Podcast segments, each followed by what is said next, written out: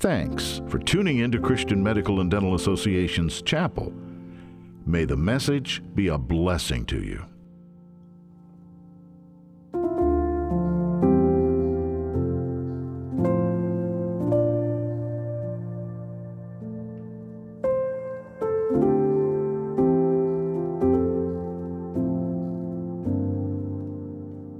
At our church, I talk a lot about our fellowship, and we have a, a horizontal fellowship with people, whether that's uh, the relationship with others, your spouse, friends, coworkers, um, and then we have a vertical relationship, and that's our walk with God. And so, just like with our horizontal relationship, for me to have a good relationship with my wife, it takes a lot of work, right? It takes a lot of listening and communicating, things that she's reminding me that I need to improve on.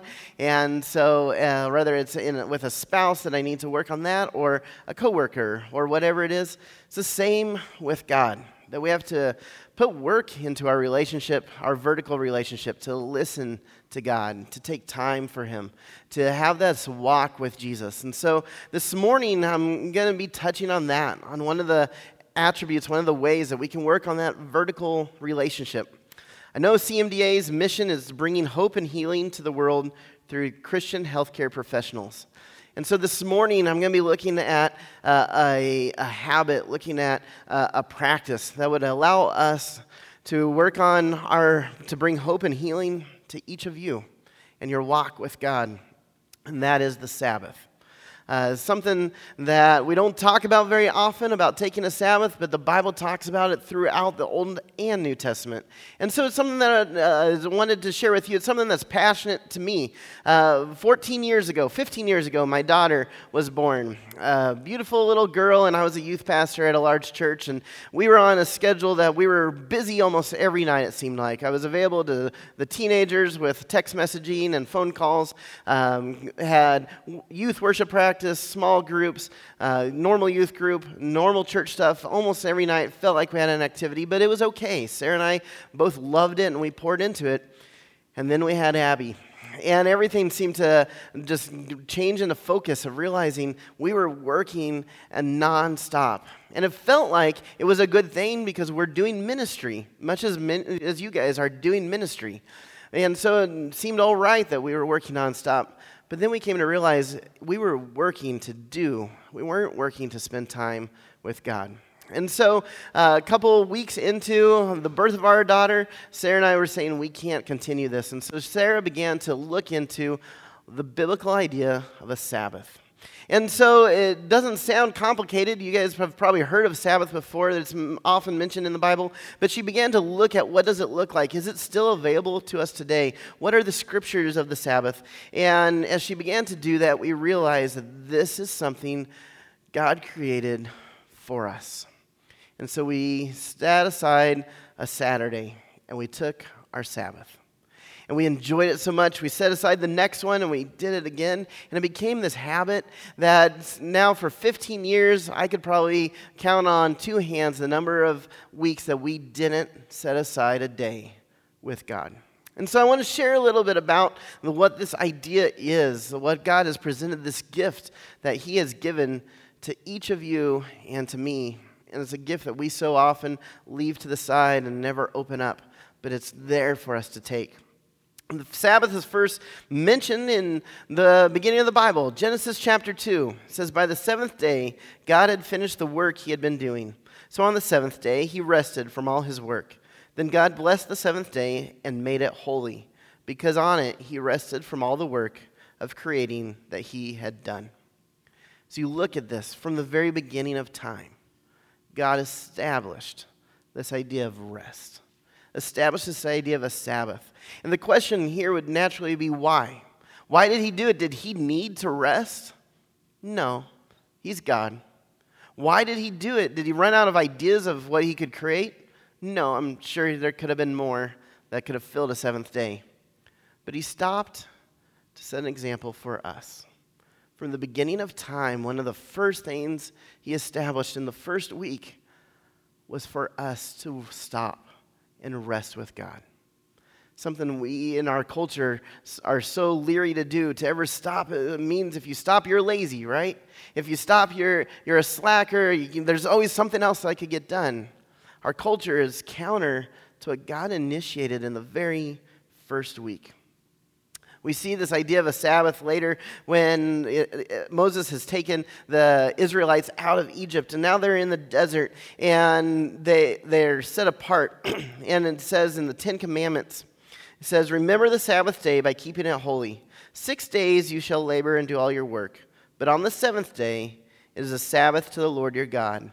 On it you shall not do any work, neither you, nor your son or daughter, nor your male or female servant, nor your animals, nor any foreign residing in your towns. For in the six days the Lord made the heavens and the earth, the sea, and all that is them. But he rested on the seventh day. Therefore the Lord blessed the Sabbath day and made it holy. Part of the Ten Commandments. This was God's plan for us to stop and spend time with him. This was his idea, this was his plan for the people of Israel. The, the surrounding nations uh, in, the, in that culture were uh, constantly working. It was uh, considered lazy, even at that time, if you weren't working. There were only a few days that the surrounding countries would not work, and that was because those were known as evil days. And so they were set aside so they weren't plagued with curses on that day for working. And yet you have this little culture of people that are saying, Our God is that important that we're going to spend a day focused on Him. Imagine in our culture if we did that same thing. Imagine our culture that is so set on being active and being busy and filling every minute that if people, if your neighbors, if your coworkers, if your family members saw that your God was so important, you set aside a day for Him. This is what was established to us long ago. The Old Testament continues to talk about Sabbath through Ezekiel, Jeremiah, Isaiah. Uh, it talks a, a, lot about it, but you can dive into those scriptures. But what does it look like? Sabbath comes from the, the word Shabbat, which means to cease, it means to stop working. That Israel would cease working and spend this time with God. And imagine the impact that had on the cultures around them. Probably thought they were crazy, perhaps thought they were lazy, but also they saw that their, Israel's God was that important that they would take a day to devote just to that God. When we look at the Sabbath, it's a lot of things, but it's a day of trust, it's a day of humility, it's a day of submission because you're trusting God that He would uh, take care of you uh, even on that seventh day when you weren't working, when you weren't uh, doing these things. That uh, when uh, God provided manna on the land, He would provide it, and on the sixth day they would collect twice as much manna because on the seventh day they would have enough. They were trusting that God would provide for them. It's a day of humility. It's a day that's saying, God is more important to my schedule, God is more important to my life than all the other things, including myself. Than those things that I want to get accomplished, those things that I want to achieve, God is more important. It's a day of submission. God has told us to take this. This is one of the Ten Commandments. Imagine that. These list of Ten Commandments, if I was to say, you should not murder, you'd all agree. I was to say you should not steal, you would agree. And yet, this is one of the commandments that was listed before both of those. That's how important this is to God. That He has told us to do this. And so we are to submit. Today, to just get away with God, to spend with Him, with your family. A couple of things what this might look like. We see in the Gospels, we see Jesus set a time to be with, with God on several different occasions. And he does this when he's pursu- pursuing God in the midst of ministry, which is what you are all doing on a daily basis, is ministry. But we see Jesus in Luke chapter 5 says, Yet the news about him spread all the more, so the crowds of people came to hear him and to be healed of their sicknesses. But Jesus often withdrew to lonely places and prayed. There was always a demand for more that he could do for the kingdom. And yet he took time to be with God. We see Jesus setting a, a, setting a priority to spend time with God in the midst of important decisions. Luke chapter 6 says, One of those days, Jesus went out to the mountainside to pray, and spent the night praying with, to God. When morning came, he called his disciples to him and chose 12 of them, whom he had designated apostles. We see that Jesus set aside that he has an important decision on who to call and who to set aside, and he spends time removed and alone with God. Many important decisions in your lives, in the, in the life of CMDA. It's important for us to set aside time to be with God so we can contemplate those decisions, so we can stop and listen. We see Jesus uh, taking time to be with God in the midst of strenuous activity.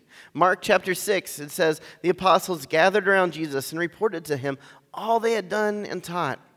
Then, because so many people were coming and going, they did not even have a chance to eat. He said to them, Come with me by yourselves to a quiet place and get some rest. As you all know, our, our bodies, our emotions, our minds, our souls need rest. This is why God gave this gift to us to stop and rejuvenate, to find rest, to find peace. These examples are not examples that Jesus took of a, a, Sabbath during his ministry, but these are examples of times when Jesus spent time with God, which is exactly what we're supposed to do on our Sabbath. And so we see that this is an important thing, and these are some things that we could do as we draw closer to God on our Sabbath. Of all the commandments, this is one of the most highly debated that people uh, would, are often quick to say, oh, we don't need to do the Sabbath anymore, or we do. And, this debate it was, it isn't anything new. In the Jesus' times, the rabbis were often debating on what did it look like to take a Sabbath? What are the extra rules? And, and they would figure out a new rule and they would add that on. And it became this whole list of rules where no one was able to accomplish the Sabbath because it was unrealistic. That's not at all how God had it set up.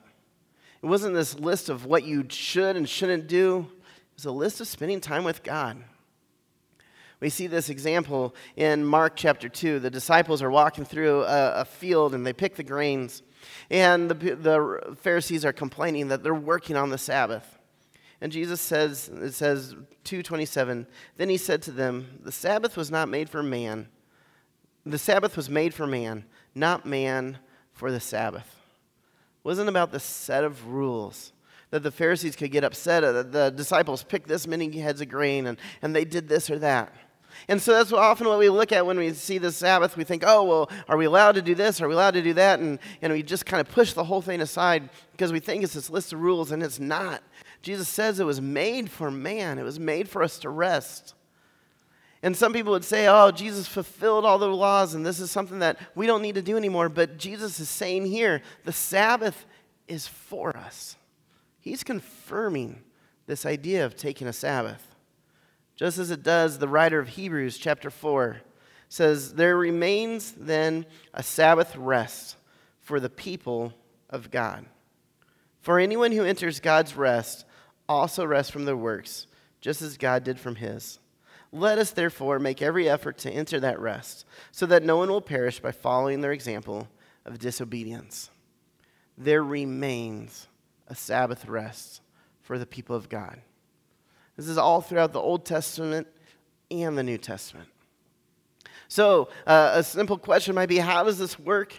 In the ancient Jewish times, there, it began with a day of preparation. And so they would prepare to take a Sabbath, that they would get everything done that they needed to. And in, in our culture, that's still the case. That if you want to take a day of rest, if Sunday is a day that you're devoting to God and to your family, then that might look like Saturday. It takes a lot of extra work. There's been many nights the night before our Sabbath that we're vacuuming the house at 11 o'clock. Not because we have to but because I don't want to vacuum the next day. Not because I can't, but because I don't want to. I would rather spend that time with God. It's not this list of rules and regulations of my day, it's an opportunity to spend with Him. The, then the Sabbath looks like what it looks like for you to rest with God, to maybe worship or spend time with your family, maybe take a nap, to get lost to laugh, to play a game, read your Bible. For me, I love to cook. And so, and my wife doesn't. So, Sabbath is pretty easy. I'm always going to cook the meals because it's exciting for me. It's fun. It's something that I pull in my kids and I do with them, and we do this together to focus on God. For us, the, for my family, the Sabbath has looked like a special thing. We set aside the day and, and we just spend that day not doing chores and things that we have to. Now, as a pastor, I still might get a phone call of someone that's been rushed to the hospital, and I go visit them. This isn't a list of rules that you, you have to regulate against, but it's also a day that I set aside to be with my family and with God. When we lived in Taiwan, it was often we would just get on a bus, and we couldn't read Chinese, so we didn't know where it was going. And so we would just get on, we'd set a time, and 35 minutes, we're going to get off and explore wherever that was, whatever direction that bus went. And it was just a day to get lost, to have fun, to explore. It's often a time where we play games, and to be honest, it's sometimes a day that we fight because we haven't stopped to address anything that has built up throughout the week. And so Sarah and I have finally stopped long enough to talk. It's a day that we always have a blessing. I have a special verse for myself and my wife and for my kids. And we go around and share this verse. And for the kids, it's the blessing from Numbers chapter 6. May the Lord bless you and keep you. May the Lord make his face shine you and be gracious to you. The Lord turn his face towards you and give you peace. And so we go around and talk about where we've seen God in that person this week. And it's a beautiful thing to see kids telling each other where they've seen God. It's really neat to see a three year old tell dad where she saw God in me. It's good for the kids to see mom and dad pointing out God's characteristics in their spouse. And so this is just something that we do. It doesn't have to be something you have to do. It's not a set of rules, but it's something that's special for us and something that we've done every single week. That even whether the kids are fighting and on our busy schedules, there's still a time where we stop and say, you know what, I saw God in you this week. How you loved on your neighbor. I saw God in you this week. How you cared and how you were persistent. And so we have this time, and so I want to encourage you that there's this gift of the Sabbath, to take this gift. It might sound countercultural because it is. Our culture says you got to be busier. Culture says you got to accomplish something. And this is a day of intentionally not being intentional, a day of spending time with God. Might, from the outside, look lazy, and yet you're accomplishing so much. You're spending time with the Creator, spending time with your family. And it's hard. And um, if you haven't done it before, I want to encourage you to, to try to set aside a day that you aren't getting any chores done. You're not accomplishing something. You're just spending a day with God and with your family, and it's going to be hard. One of my favorite theologians, Henri Nouwen, says, I, talking about the Sabbath, I realize that I am quite addicted to be busy and experienced a bit of withdrawal anxiety. I have to nail myself to a chair and control these wild impulses to get up again and be busy with whatever draws my attention. So much of us are addicted to being busy. And this is your chance to stop and be with God. And so I want to encourage you to fight for this, to spend time for this. It stood out to me most uh, last month. My wife and I were traveling uh, to Ecuador, and I don't know, something came up in the airport about a Sabbath, and, and I began to think. I thought, I wonder how many days of Sabbath we've taken. And so uh, I'm a math nerd, and so I was sitting there being like, all right, so we've done it this many years, and times 52, and trying to figure it out. And then it hit me. My daughter was 14, one seventh. We've taken one out of seven days, and, and so my daughter's 14, so in her lifespan, we have spent two years. Imagine that. Two years my daughter has been focused on God. Two years my daughter has spent time as a family. Two years in her life out of 14, it has been dedicated to being with God and pointing to Him and sharing blessings and getting lost and playing games and taking naps two years, we have rested in our Lord. It hit me as she gets ready to, when she gets ready to graduate, two and a half years of her life, two and a half years of all my kids' lives. So we have four of them. That by the time they graduate, I'll be sending them away knowing two and a half years I did my best to point them to God. And so, those of you that are parents, I want to encourage you to do that.